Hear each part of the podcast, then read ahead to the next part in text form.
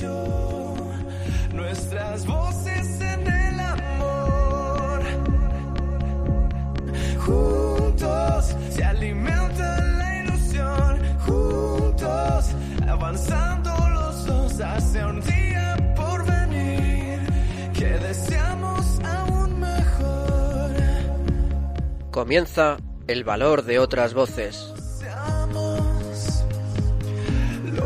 Un programa que presenta Carmen Massanet. vida y amor. Muy buenas tardes, bienvenidos a una nueva edición de El Valor de otras Voces, el programa de discapacidad de Radio María. Me acompaña, como siempre, en nuestros micrófonos Silvia Lacalle. Muy buenas tardes, Silvia. Hola Carmen, buenas tardes y buenas tardes a todos nuestros oyentes.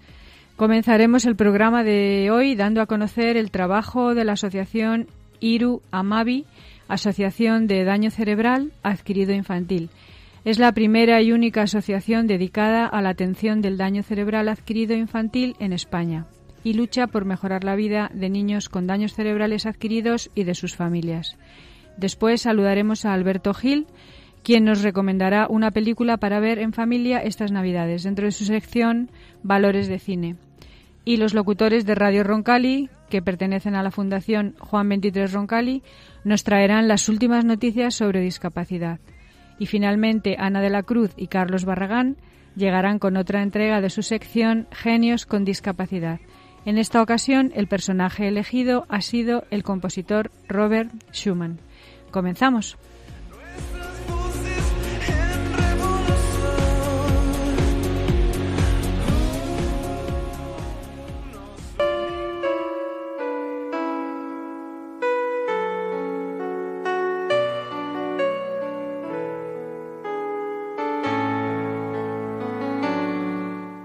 En la oscuridad, personas que hacen un mundo mejor. Pues como adelantábamos en nuestro sumario, vamos a conocer el trabajo de la asociación Iru Amavi. Se trata de una asociación que trabaja por mejorar la calidad de vida de mm, niños con daño cerebral adquirido y de sus familias. Y es la primera y única asociación dedicada a la atención de niños con daño cerebral adquirido en España. Y para saber más sobre esta asociación, tenemos al otro lado del teléfono a Mar Ugarte, delegada de Iru Amavi, en la Comunidad de Madrid. Muy buenas tardes, Mar. Muy buenas tardes a Silvia y a Carmen. Hola. Buenas tardes. Buenas tardes. Hola, Mar, buenas tardes. Bueno, lo primero, explícanos de dónde viene este nombre de Iru Amavi. Pues sí, mira, el, el Iru Amavi nace eh, hace do- en el año 2013. Iru Amavi quiere decir Iru es 3, Amavi es 12 y es el 3 del 12, el 3 de diciembre del 2013 cuando nació Iru Amavi y coincide con el Día Internacional de la Discapacidad, ¿vale? Y bueno, por eso nos llamamos Iru Amavi y, y, bueno, pues con nuestro nombre le damos un, un guiño a, a ese día, ¿no? Al Día Internacional de la Discapacidad. ¿Y cómo surge la idea de crear esta asociación? Pues mira, surge pues como surgen las asociaciones, ¿no? Ante la, la carencia de un servicio y unos padres, pues bueno, tuvieron un, un niño que a los tres años tuvo una meningitis, una infección en el cerebro que le produjo pues un daño cerebral. Y este niño tuvo, bueno, estuvo durante siete años prácticamente sin diagnóstico. Y estos padres, pues bueno, eh, fueron deambulando de asociación en asociación y no, no tenían hueco en ningún sitio, ¿no? Yo para esto os querría un poco como centrar el en qué consiste, sí que hemos hablado mucho del daño cerebral adquirido en adultos y en niños, es lo mismo, realmente es una lesión que se produce en el cerebro después de nacer, ¿vale? Eh, la diferencia con los adultos es que, eh, a partir, aparte de que la primera causa es el traumatismo craneoencefálico, no como en los adultos, que es el ictus, en los niños cualquier tipo de caída, cuando sean pequeños y que tienen una afectación en la, en la cabeza, pues son por- no les damos importancia, son golpes leves y co- con el tiempo, durante la etapa del desarrollo, surgen esos déficits, ¿no? Son déficits que pueden eh, mm, tocar varias, varios ámbitos, desde la parte cognitiva, sensorial, incluso motora, ¿no? Pero también tenemos niños con ictus y niños con tumores cerebrales que las eh, tanto las radioterapias como las quimioterapias les producen daño cerebral y encefalitis y meningitis y epilepsias. Entonces todo esto que probablemente se conoce más en el adulto, bueno, pues en el niño no encontrábamos el, el encaje, ¿no? Mm, Para decirlo. Entonces, bueno, nuestros padres decidieron en su momento y el germen está en Navarra. Sí. Surgió en Navarra la asociación y, bueno, con la finalidad en principio de ser una asociación de la comunidad autónoma. Pero, bueno, cuando empezaron a llamar papás de otras comunidades, claro, al final nos dimos cuenta realmente pues que los niños con daño cerebral adquirido, entendiendo que es una patología compleja incluso para entender, pues que no estaban cubiertos. Y nos animamos pues a que fuera nacional, ¿no? Y ahí está, y sobre todo, pues bueno, ¿cuál es otra de las características de, de por qué la asociación nace y por qué la asociación se hace nacional? Bueno, pues por esos engranajes administrativos eh, sabemos que las comunidades autónomas tienen transferidas las competencias en sanidad y, lo- y los niños de 0 a 3 años o a 6, dependiendo de la comunidad autónoma, están atendidos en todas estas terapias eh, por atención temprana, pero a partir de esa edad hasta los 16 que entran en lo que es la categoría de adultos, no hay ninguna cobertura sanitaria pública para su neurorehabilitación. Mar, tú concretamente mm, tenías alguna relación con este mundo eh, eh, del daño cerebral adquirido infantil o de la discapacidad en concreto antes de entrar en contacto con esta asociación? ¿Cómo, ¿Cuál ha sido tu experiencia en este sentido? ¿Cómo entras en contacto con ellos? Pues mira, eh, yo la verdad es que soy una, diría una, soy una fan, ¿no?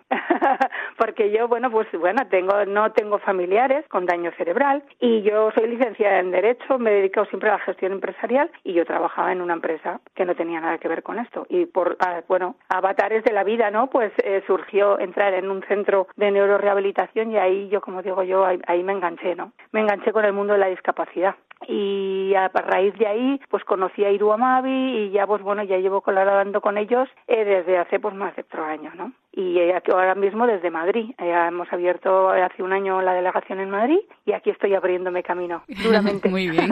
Sí, y como ya has dicho, Mar, eh, siempre cuando hablamos de daño cerebral adquirido, o casi siempre hablamos en los adultos, Eso pero es. también hay esta situación se vive en- con los niños. Y aunque ya has hablado un poquito de ello y de cuáles son las causas, puedes hacernos un eso, un pequeño resumen de concretamente a qué llamáis daño cerebral adquirido infantil y sus principales causas. Sí, Aunque bueno, pues como os he comentado, sí. Sí. bueno, es una, el- pero que no está mal repetirlo porque, porque de verdad que yo lo que me encuentro cuando presento la asociación y presento el, el problema y la casuística, todavía ves gente que te dice, ¿y los niños tienen ictus? O sea, hay muchísima gente, de hecho, eh, bueno, en plan oficioso, pero bueno, pertenecemos aquí concretamente en Madrid al observatorio eh, que ha montado lo que es la Consejería de Sanidad, que se dedica al daño cerebral adquirido infantil y se está trabajando para dar de alta el código ictus infantil, con lo cual no es pecata minuta lo que está pasando, ¿vale? Sí. ¿Eh? Entonces, pues bueno, como os he comentado, es una lesión que le sobreviene, en este caso, a un menor, a un niño, después de nacer, que puede ser, pues, por lo que os he comentado, la primera causa en los niños y probablemente la más peligrosa cuando es leve, porque esos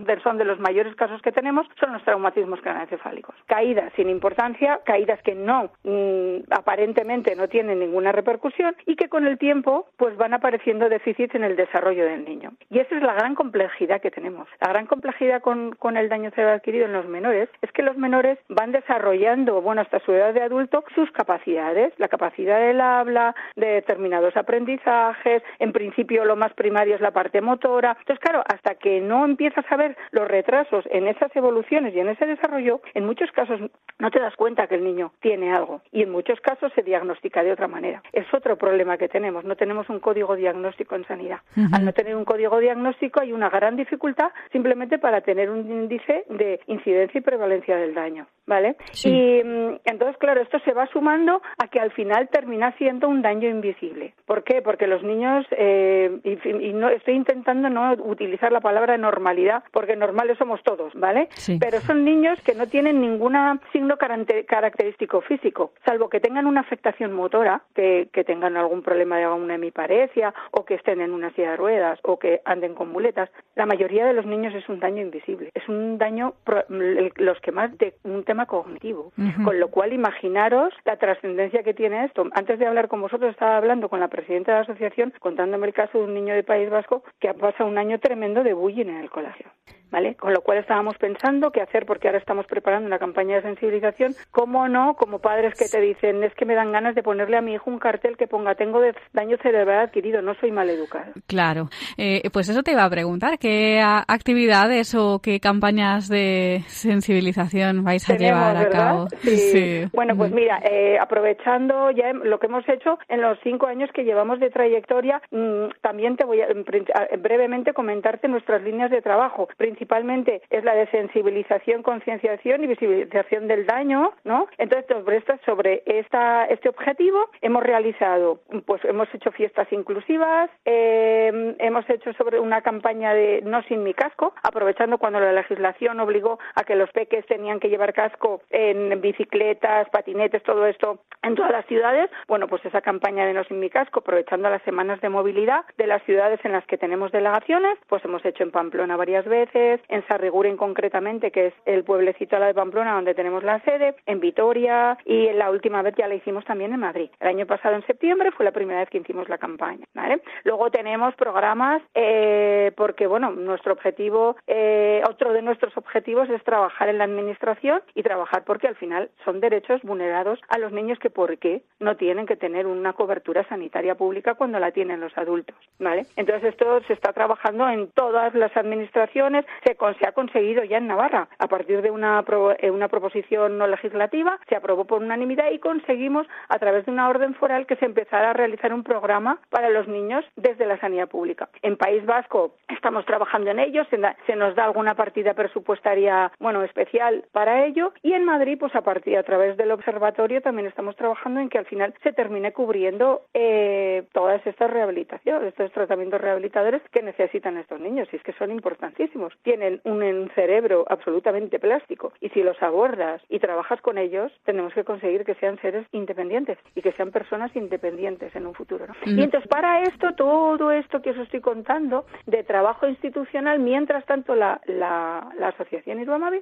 con los recursos que conseguimos, bueno, pues lo que hacemos es un programa que se llama Objetivo 20 Pavos, que lo que hacemos es que a los socios que pertenecen a la asociación les cofinanciamos los tratamientos que vayan a centros especializados que tengan que pagar los papás y que salen de los bolsillos de los papás en todos los sitios, pues nosotros les ayudamos a cofinanciar esos tratamientos. Claro, porque que, ¿con qué recursos contáis? Ah, ¿Son donativos, ah, ayudas de empresas, alguna subvención pública? ¿Con qué recursos Ahí cuenta la estamos. asociación? Sí, eh, pues realmente estamos, bueno, nos presentamos a los proyectos a nivel administración pública a todo lo que podemos, pues hay veces que nos dan y hay veces que no, y sobre todo eh, tenemos buen apoyo empresarial. La verdad es que las empresas, hay cada vez hay más empresas concienciadas en que parte de sus beneficios tienen que ir a ayuda social y, y eso hay que trabajarlo y la verdad y luego tenemos muchísimas donaciones particulares y bueno así vivimos vivimos de eso porque realmente los que trabajamos en la asociación somos voluntarios Ujú. ¿vale? los que estamos ahí somos voluntarios y todos los recursos que se consiguen pues eh, prácticamente son para cofinanciar en este caso tratamientos y ayudar a los padres también trabajamos eh, a nivel en el defensor del pueblo también hemos montado comisiones de trabajo en Madrid para trabajar sobre el daño cerebral adquirido infantil o sea que como veis nuestra nuestra función es aparte de la visibilización es trabajar desde la parte de la administración para que bueno para que se terminen reconociendo en todas las comunidades autónomas los derechos de, de estos niños pero simplemente derechos como los de todos sabes a que a que puedan tener un derecho a una rehabilitación pública. Mar, eh, lo- para finalizar, entonces, eh, nos vas a dar, si te parece,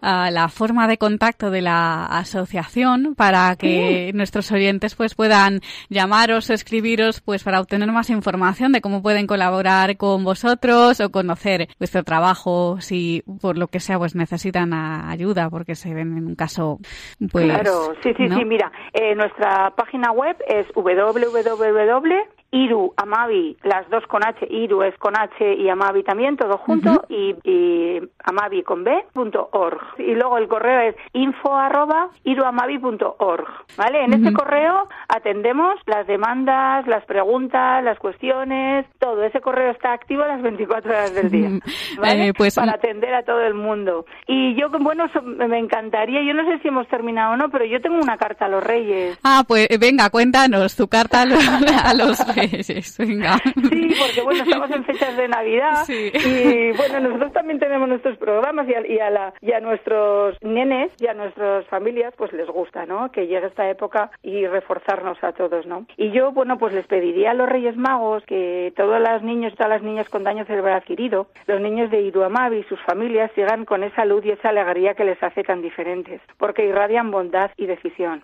Y también les pido que la Asociación Iruamabi pueda seguir creciendo para ayudar a todos estos niños y a estas familias para que el presente sea justo e inclusivo y que el futuro nos haga formar una sociedad que dé las mismas oportunidades a todos. Solamente queremos ser iguales. Muy es mi bien. carta a los Reyes Magos. Qué bonito, pues ahí se queda tu carta a los Reyes Magos. Pues Mar Ugarte, delegada de la Asociación Iru Amavi en la Comunidad de Madrid, Asociación de Niños con Daño Cerebral Adquirido, la única que trata mm, pues este problema en España. este sí. Muchísimas gracias por estar con nosotros, de verdad, ha sido un placer. Jo, pues muchísimas gracias a las dos, Carmen y Silvia, eh, y feliz Navidad. Gracias. Gracias, igualmente. Adiós. Adiós.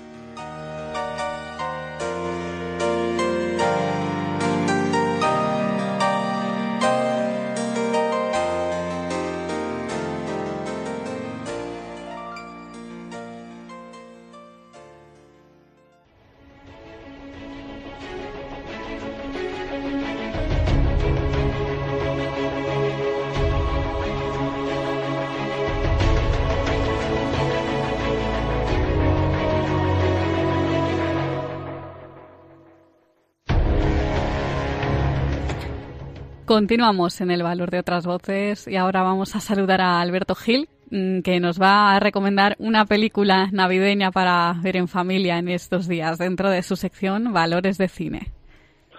Hola, buenas tardes. Hola, buenas tardes. Cuéntanos, Hola, Silvia, vamos a recordar a los oyentes en qué consiste esta sección, antes que nada. Y hola Alberto, y les recordamos que en esta sección damos a conocer el sistema de audiodescripción que sirve para adaptar el cine a las personas ciegas. Y lo hacemos como siempre con películas que transmiten valores. Buenas tardes, Alberto, ahora sí. Pues muy bien, buenas ¿Cómo tardes. estás? Bueno, Estamos, estamos navideños. Estamos navideños, Pues, ya que vamos con prisas, ya que nos queremos ir de vacaciones, ¿no? Bueno, ¿qué película nos recomiendas hoy? Bueno, pues tenemos un clásico que no podía ser de otra manera, como es Qué bello es vivir, estrenada en 1946 y bueno, pues es un- una película clásica, pero llena desde luego que de valores, de sentimientos y de apuesta por la vida. eh, bueno, pues en un día de Navidad en el que el protagonista pues pretende suicidarse y el ángel de la guarda pues eh, sale a su encuentro y le hace ver pues los eh, todo lo que lo que supone no las, las vidas a las que afectaría su acción y, y bueno cómo debemos apostar por, por el futuro por la ilusión y, y bueno pues ciertamente ser responsables y ser y bueno tener los pies en el suelo pero sin dejar de apostar por por esos sueños y por esa eh, ilusión hacia el futuro y mantener la vida como ese preciado regalo que nos hace Jesús precisamente el día de Nochebuena, ¿no? El día 24 de diciembre. Pues sí, y en este corte que vamos a escuchar, pues lo vamos a poder más o menos eh, percibir. Vamos a escuchar este corte de la película, este fragmento, para que ustedes puedan percibir en qué consiste el sistema de audiodescripción y ahora profundizamos un poquito más en los valores. Está entrando en Bedford Falls. Las calles de una acogedora ciudad están cubiertas de nieve y las luces navideñas cuelgan entre los árboles. Todo se lo debo a George Bailey. Ayúdale, señor. Jesús, María y José. Ayudad a mi amigo George Bailey. Ayuda esta noche a mi hijo George. Dios mío, jamás ha pensado en sí mismo. Por eso ahora atraviesa esta situación. George es muy bueno. Sácale de esta, señor. Le quiero, Dios, le quiero. No le abandones. Virgencita, ¿qué le pasa a papá? Jesucito, tráenos a papá. Aparece la imagen del firmamento y unas luces luminosas empiezan a hablar. Hola, José. ¿Preocupado? Tendremos que mandar a alguien abajo. Solicitan voluntarios para prestar auxilio a un tal George Bailey. George Bailey. Sí, esta es su noche crucial, tiene razón. Hay que mandar a alguien sin perder tiempo. ¿A quién le toca? Esa es la razón de mi visita, señor. Otra vez está en puertas el relojero. Oh, Clarence. Aún no le han dado sus alas. Acabamos de cruzarnos con él. No me extraña, señor. Tiene el coeficiente de inteligencia de un conejo. Sí, y la sana fe de un niño. Ingenuo. José, que venga Clarence. ¿Me has llamado, señor? Sí, Clarence. En la Tierra un hombre precisa de nuestra ayuda. Espléndido. ¿Está enfermo? No, peor, desesperado. Justo a las 10.45 de la noche, hora terrestre, ese hombre se verá privado de uno de los más grandes dones que yo le he dado. Santo cielo, su vida. Solo me queda una hora para vestirme. ¿Qué moda tendrán ahora? Aprovecha esta hora para trabar conocimiento con George Bailey. Señor, si cumplo esta misión con éxito, ¿me habré ganado las alas? Llevo esperando más de 200 años y la gente empieza a murmurar. ¿Qué libro es ese? Oh, las aventuras de Tom Sawyer. Clarence, haz un buen trabajo con George Bailey y te daré las alas. Gracias, señor. Gracias. Pobre George. Siéntate. ¿Que me siente? ¿Que vamos a...? Lo primero que hace falta para ayudar a un hombre es saber algo de él, ¿no? Pues sí, desde luego. Abre bien los ojos. ¿Ves la ciudad? ¿Dónde? No veo nada. Ah, es verdad, aún no tienes alas. Perdona, es igual. Yo te echaré una mano. Concéntrate. ¿Empiezas a ver? Sí, ahora sí. ¡Qué divertido! Si algún día llegas a tener alas, lo verás todo sin necesidad de nadie. ¡Estupendo! Pues ahí lo tenemos. ¿Verdad que se muestran estos valores aquí, no, Alberto, en este fragmento de la película que Pues sí, comentábamos la verdad antes? que en, en los 130 peli- eh, minutos que dura la película, eh, pues tendremos esta, eh, este repaso, ¿no? Creo que es un compendio de valores de lo que hemos venido apostando a lo largo del año Sí. y es ese abrir los ojos y no solo que puedes decir es curioso que, una- que personas ciegas digamos esto de abrir los ojos no pero abrir los ojos es abrir el corazón y las alas para llegar más allá llegar a ayudar a la gente con la que nos encontramos y, y pensar reflexionar en que nuestras acciones no son algo aislado sino que están repercutiendo en en nuestros seres de alrededor para bien y para mal. Entonces, bueno, esto está, todos estos valores y, y otros más eh, se, se centran en esta película y hace un guiño también a la literatura con Tom Sawyer, como hemos escuchado. Y permíteme, permíteme también hablar de literatura en un momento Sí. en el que el pasado miércoles, día 19, se cumplieron 175 años de la publicación por parte de Charles Dickens del cuento de Navidad también otro libro y otra película llena de Sí. simbolismo en torno a lo que es la Navidad. Así que bueno, la película, la literatura siempre van de la mano para eh, unirse en esa apuesta por los valores que hacemos nosotros cada, cada programa. Así, así es, Alberto. Pues para finalizar, te preguntamos cuál es tu deseo para Navidad, para esta Navidad. Bueno, pues el deseo yo creo que, que lo dice en la película y, y el otro día en la misa que tuve la suerte de asistir en Santa Lucía en la Catedral de la Almudena lo, lo dijo el, el obispo, ¿no? Que, que abramos los ojos, Sí. abramos los ojos a lo que nos rodea, a, a lo que tenemos cerca, mm, también a lo que está lejos, evidentemente, pero eso, abramos el corazón, abramos las manos, salgamos al encuentro y, y que nos dejemos un poco cautivar y, y envolver por la magia de la Navidad no solo estos días, sino a lo largo del, del año, con pequeños gestos y acciones, esa ternura de los niños, esa pequeña sonrisa o esa mano tendida que haga de la Navidad eso, un- una realidad más que un milagro y un hecho puntual. Pues muchas gracias, Alberto, como siempre, por recomendarnos esas maravillosas películas y les invitamos a ver esta película en familia estos días. Qué bello es vivir. Muchas, Muchas gracias. Hasta, hasta el año que viene. Sí. Adiós. Hasta luego. Hasta luego, Alberto. Adiós.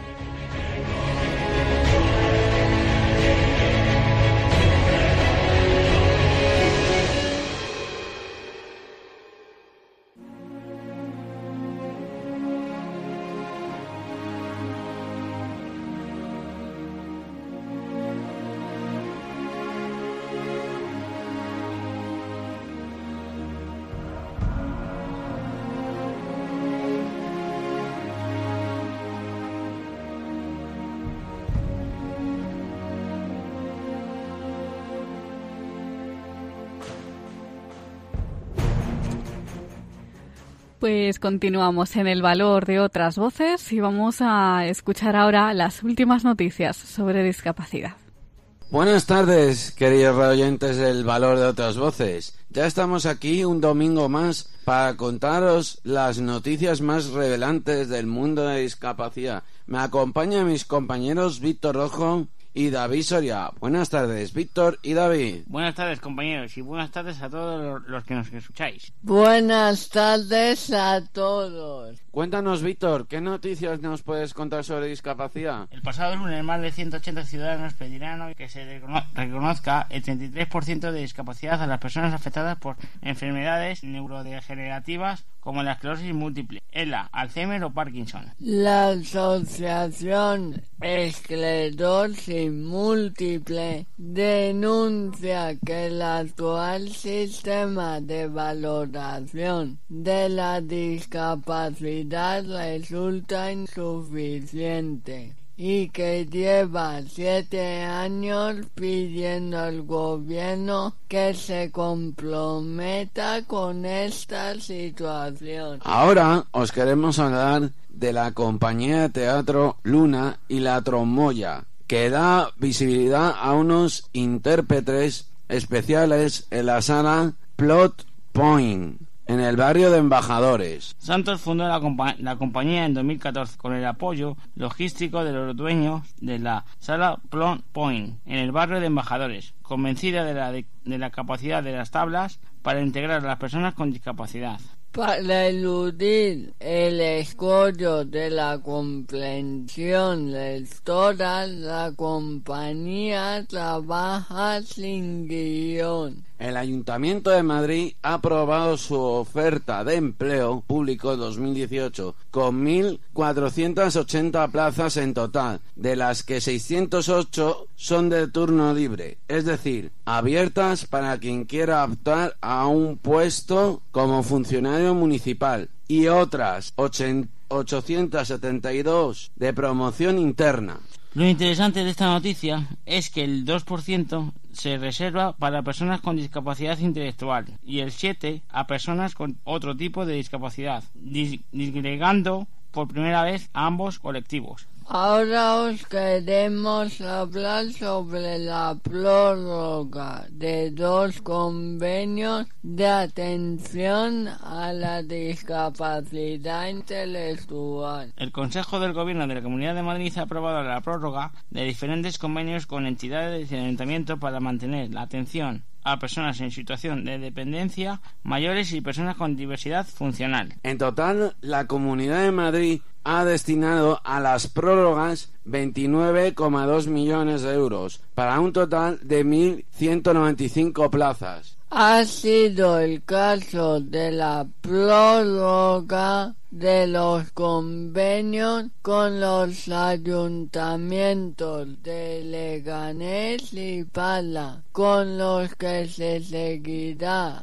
atendiendo a personas con discapacidad intelectual. 18,3 millones de euros se, se dedicarán al mantenimiento de 640 plazas de atención residencial y centro de día para dependientes y mayores en Madrid, Capital y Villa del Prado. Asimismo, se destinan 4,8 millones de euros para los convenios con Torremocha del Jarama, Campo Real y Montejo de la Sierra. Y también se ha extendido hasta el 2020 la gestión del centro Alicia Koplovich, que atiende a dependientes con esclerosis múltiple más noticias, compañeros. Personas con discapacidad intelectual se convierten en diputados por un día y critican los recortes en las ayudas. Más de un centenar de personas con discapacidad intelectual o de desarrollo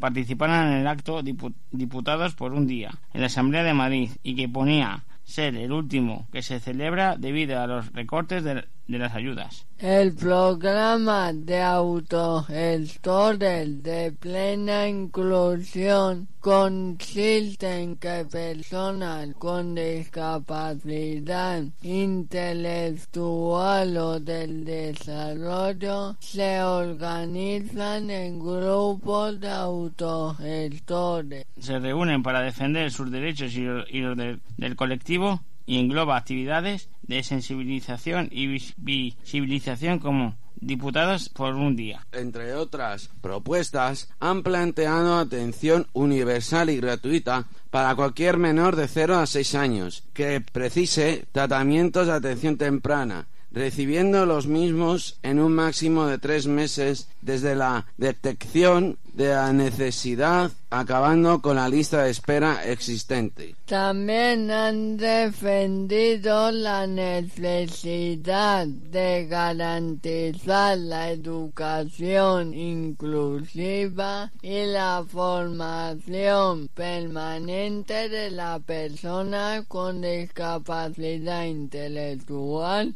o del desarrollo. Y ahora os queremos informaros que, en- que en Murcia han elaborado una guía elaborada en la lectura fácil que ayuda a los diabéticos con discapacidad intelectual a conocer mejor su enfermedad. La, lectura fácil es una forma de presentar la información que vela porque el contenido y la forma sean comprensibles para sus des- destinatarios, sin resumir ni eliminar información relevante ni infa- infantilizar al lector. Nos vamos ahora a las Islas Baleares. Unas 30.000 personas de Baleares sufren una discapacidad intelectual y la mitad de ellas sufren un trastorno de salud mental. La consejera de Salud, Patricia Gómez, destacó la importancia de avanzar en, en el diagnóstico precoz para ofrecer una atención adecuada desde todos los ámbitos. Y para finalizar, os queremos hablar de Gloria Ramos, la primera actriz con discapacidad intelectual nominada al Goya. Ya se han leído la lista de los nominados a los premios Goya 2019. En la categoría de mujer actriz y revelación se encontraba Gloria, la intérprete de Campeones. La actriz reconoce que la película de Javier Feisley le ha cambiado la vida, tanto que en la tienda de deportes de la Gran Vía de Madrid, en la que trabaja entre la gente, solo para pedirle un autógrafo o sacarse una foto con ella. Esto han sido todas las noticias de actualidad sobre discapacidad por hoy. Los locutores de Radio Roncali nos despedimos de vosotros hasta el próximo año. Esperamos que paséis unas felices fiestas en compañía de los vuestros. Felices fiestas a todos. Hola, soy Juan. Hola, soy Juan. Yo también soy Juan. Y yo. Todos somos Juan. En Fundación Juan 23 Roncali trabajamos con mucha pasión preparando a las personas con discapacidad intelectual para el mundo laboral. Hola, yo soy Juan. ¿Trabajamos? Muchas gracias, compañeros de Radio Roncali, como siempre, por vuestro trabajo. Que paséis unas felices fiestas y nos escuchamos ya el año que viene.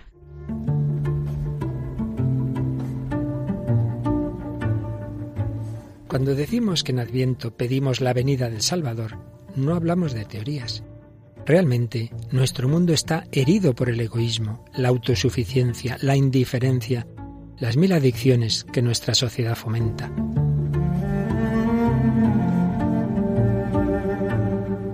Por ello, Jesucristo quiere nacer de nuevo en nuestro corazón para liberarlo y hacerlo capaz de amar.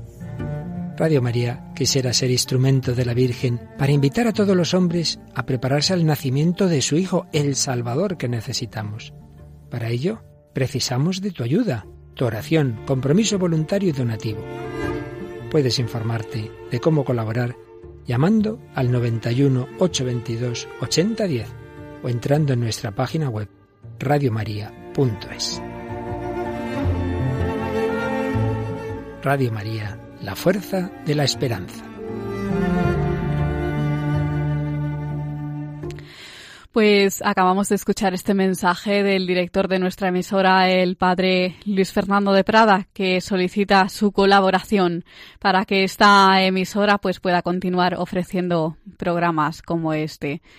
Necesitamos pues su colaboración, sus donativos, ya que estos momentos son los más importantes pues para nuestra emisora, con lo cual pues esperamos su colaboración.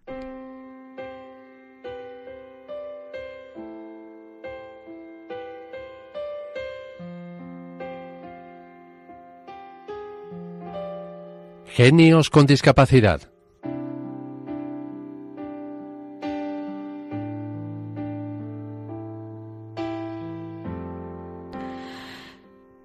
Pues ahora vamos a escuchar a Ana de la Cruz y a Carlos Barragán que nos traen una nueva entrega de su sección Genios con discapacidad. En esta ocasión, en esta ocasión el personaje elegido ha sido el compositor Robert Schumann. Buenas tardes, Ana, Carlos.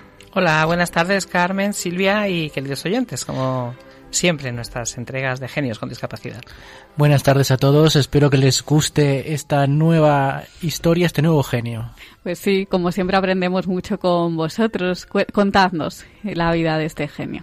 Bueno, antes de empezar con Robert Schumann, recordar que a lo largo del año hemos hablado de Beethoven, de Helen Keller, de Braille, de Stephen Hawking, de Van Gogh, de John Forbes Nash, de Einstein, y hoy en nuestro último programa hemos querido traer a Robert Schumann, que su nombre completo era Robert Alexander Schumann. Nació en Alemania, en la región de Sajonia, el 8 de junio de 1810.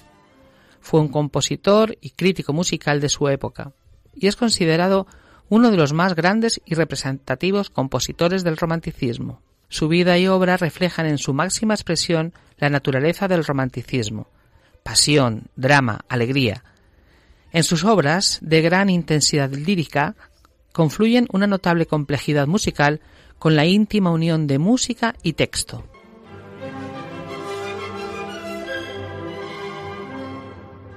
De niño, Schumann ya puso de manifiesto sus dotes musicales. Su padre, de profesión editor, le apoyó y le procuró un profesor de piano. A los siete años, Schumann compuso sus primeras piezas musicales. Así, en esa etapa de su vida, no sólo componía obras musicales, sino que también redactaba ensayos y poemas, y de hecho el joven Schumann se identifica tanto con la literatura como con la música. A los 14 años escribe un ensayo sobre la estética de la música. Ya desde que estudiaba en el colegio absorbe la gran obra de Schiller, Goethe, Lord Byron, así como los dramaturgos de la Grecia clásica.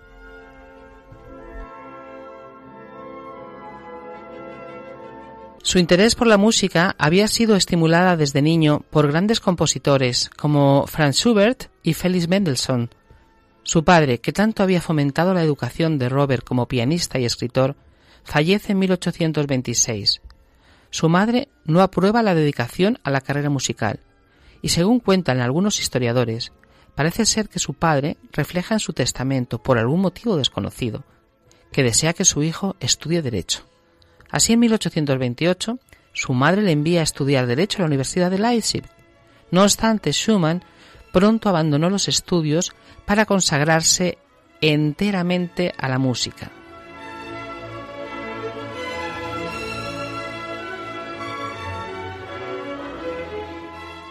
Hacia 1830, Schumann deseaba por encima de todo convertirse en un virtuoso y admiraba la ejecución de los más renombrados concertistas de su época, como el célebre violinista Niccolo Paganini, a quien escuchó en Frankfurt del, del Meno en la Semana Santa de 1830. Por tanto, el joven Schumann, de innegable talento como pianista, se empleó a fondo en perfeccionar su técnica de teclado, inventó un aparato que le permitiría mayor control y agilidad en su cuarto dedo de la mano derecha. Sin embargo, cuando se lo quitó, su dedo estaba totalmente destruido, lo que le obligaría a abandonar su carrera como pianista y convertirse finalmente en uno de los más reconocidos compositores de su siglo.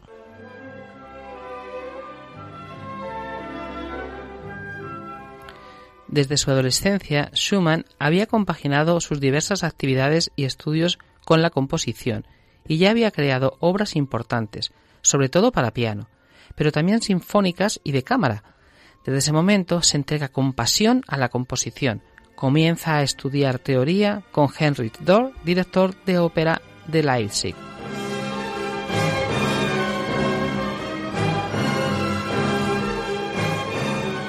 En paralelo a su nueva actividad como compositor, iniciaba su obra de crítico musical que generó una abundante producción literaria. Su excepcional formación y actitud literaria se plasmaban en críticas musicales en las que a través de personajes imaginarios profundizaba en las obras de sus contemporáneos.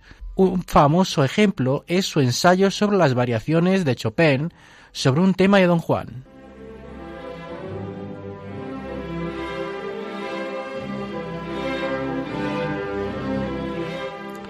Su opus 2, Papillons, Mariposas, escrito en 1831, es otro ejemplo excepcional de la fusión entre literatura y composición musical de Schumann. Se trata de una composición para piano que consta de varias escenas de danza inspiradas en una fiesta de disfraces. Cada danza trata de retratar a diferentes personajes y no guardan relación entre sí, excepto la última. Según escribiría el propio Schumann, está inspirada en la última escena de la obra y mezcla el carácter festivo con un extraordinario sentimiento melancólico.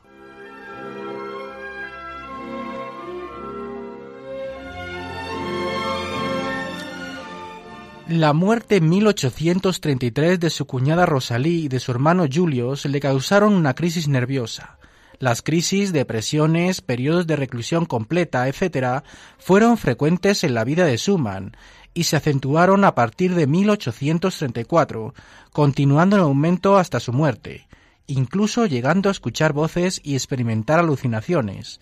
Este declive psíquico se relacionó inicialmente por los historiadores del siglo XX con diversas patologías físicas y las consecuencias de sus tratamientos, pero la teoría más aceptada actualmente es que padecía un trastorno bipolar, enfermedad maníaco-depresiva.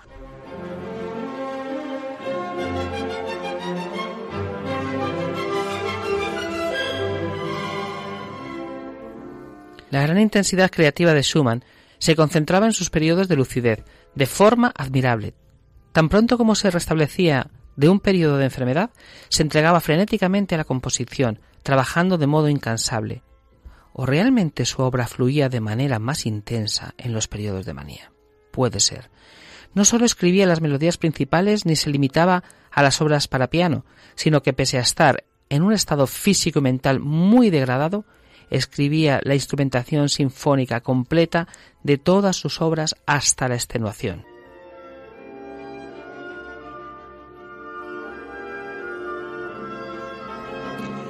Tras recobrarse de esta crisis, en 1834 fundaría una revista específica para temas y críticas musicales, abanderada de las nuevas corrientes musicales defendidas por la Cofradía de David, que dirigió hasta el fin de su vida, es en esta publicación donde da rienda suelta su crítica musical, considerada en aquella época como excéntrica, pero que a día de hoy etiquetaríamos como visionaria.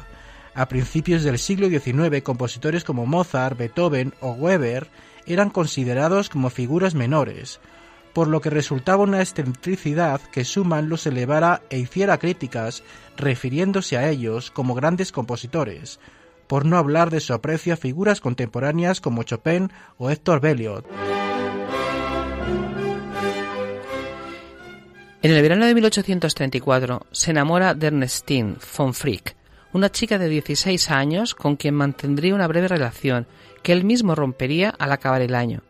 Es durante este flirteo cuando compone su obra más aclamada, Opus 9 Carnaval. Schumann emplea para la composición la ilustración musical de una historia con personajes y guion bien definidos, además consolida el formato de composición que ya inició en Papillons, creando temas muy breves y generalmente no relacionados entre sí, aunque estén inspirados en la misma escena literaria. La mayoría de las composiciones para piano de Schumann están formadas por movimientos que duran pocos minutos o incluso menos de un minuto.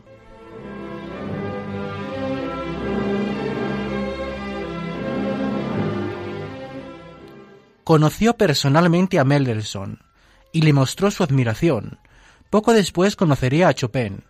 Durante toda su vida, Schumann mostró hacia sus compañeros músicos una amistad sincera y una actitud de crítica constructiva, libre de rivalidades, algo poco frecuente en un crítico musical que también es compositor. Esta actitud abierta y generosa le permitió ser el descubridor de Johannes Brahms, cuando éste solo era un joven y desconocido pianista de 20 años. Brahms se convirtió en íntimo amigo de Schumann.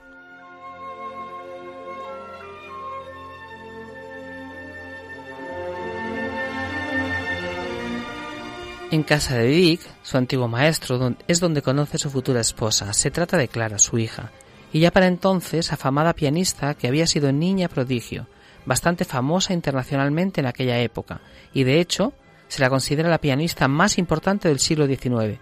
En 1836 inician una relación amorosa en secreto, fundamentalmente por carta, quizá debido a la diferencia de edad entre ambos. Clara solo tenía 16 años y Robert 25, y también porque Clara se encontraba de viaje constantemente, actuando por toda Europa.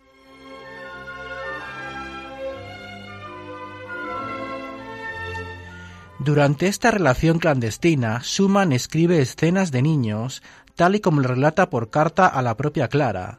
Un año más tarde, Robert pide la mano de Clara a su padre, pero este maestro vigilante del talento musical de su hija se niega. Finalmente se casan en 1840, para lo que deben recurrir a los tribunales al no tener la aprobación del padre. Permanecieron juntos hasta la muerte de Robert y tuvieron ocho hijos.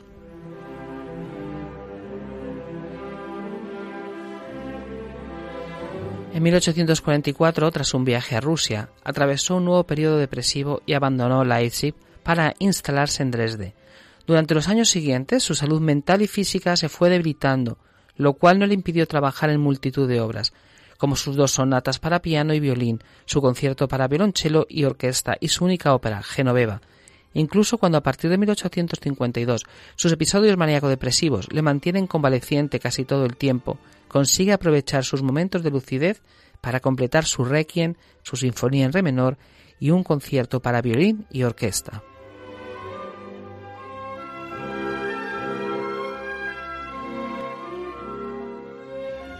Para esta época se suceden las alucinaciones de ángeles, aunque muchas veces las mismas eran reemplazadas por visiones de demonios. Él mismo le llega a declarar a Clara que teme que pudiera hacerle daño. Es también para esta época que llega a aborrecer los lugares en altura y cualquier contacto con objetos de metal, incluyendo un simple juego de llaves.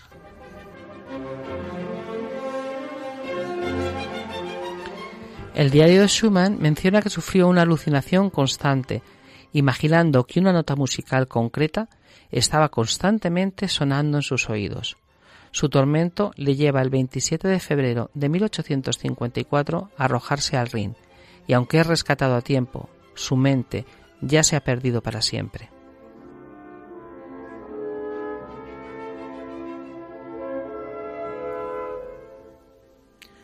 Tras el episodio de intento de suicidio del propio Schumann, pide que le internen en un hospital psiquiátrico. Finalmente es ingresado en un sanatorio privado cerca de Bonn. Durante todo el tiempo que permaneció allí, no se le permitió ver a Clara bajo ninguna circunstancia. Tan solo dos días antes de su muerte, y por un breve momento, Robert tuvo lucidez y logró reconocerla. Murió en Bonn el 29 de julio de 1856, a los 46 años, curiosamente en la ciudad natal de Beethoven. Tras su muerte, Clara se entregó plenamente a dar a conocer por toda Europa la obra de Robert, adquiriendo gran fama tras varias décadas de giras.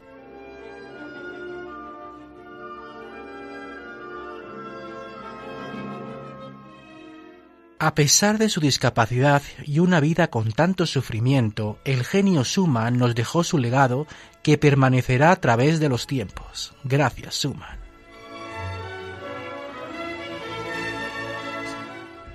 Bueno, pues gracias Ana, Carlos, para finalizar, como siempre, esas frases célebres que nos ha dejado, en este caso, Schumann.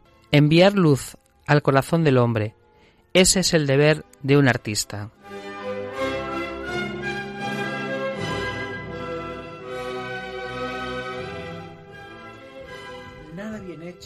Puede lograr en... Nada bien hecho se puede lograr en una obra de arte sin entusiasmo. La música es el lenguaje que me permite comunicar con el más allá. El talento trabaja, el genio crea. Y la mejor frase que define su sentir será Siempre estoy luchando conmigo mismo, buscando en mano al hombre que dé norte y rumbo a mi vida.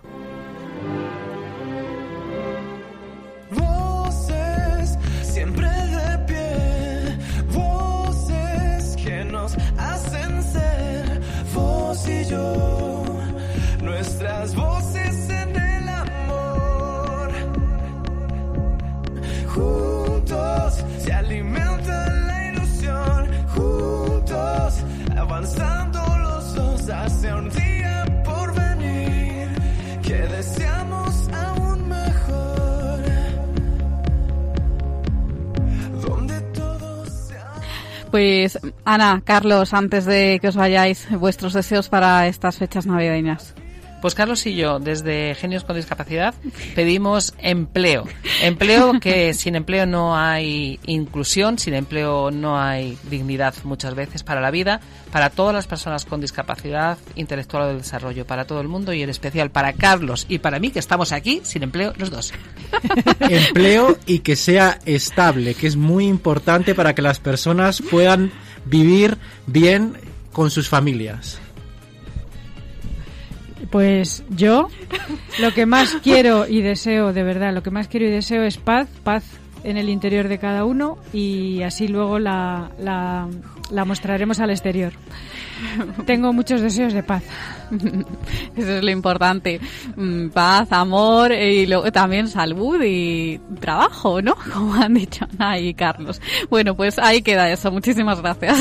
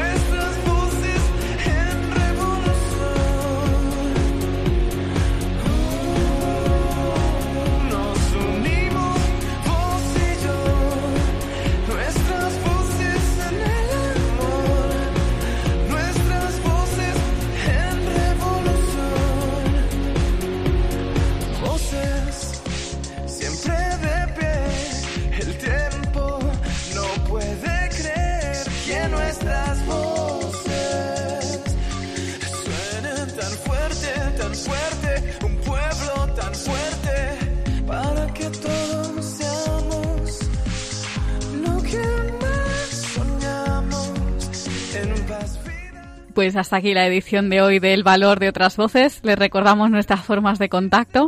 Son las siguientes. El valor de otras voces arroba radiomaria.es y el teléfono de nuestro contestador 91 153 8570.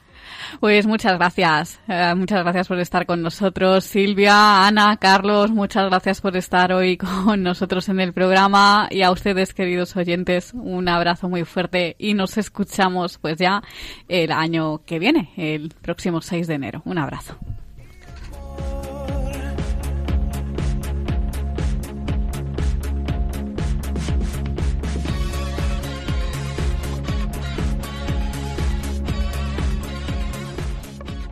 Han escuchado El valor de otras voces.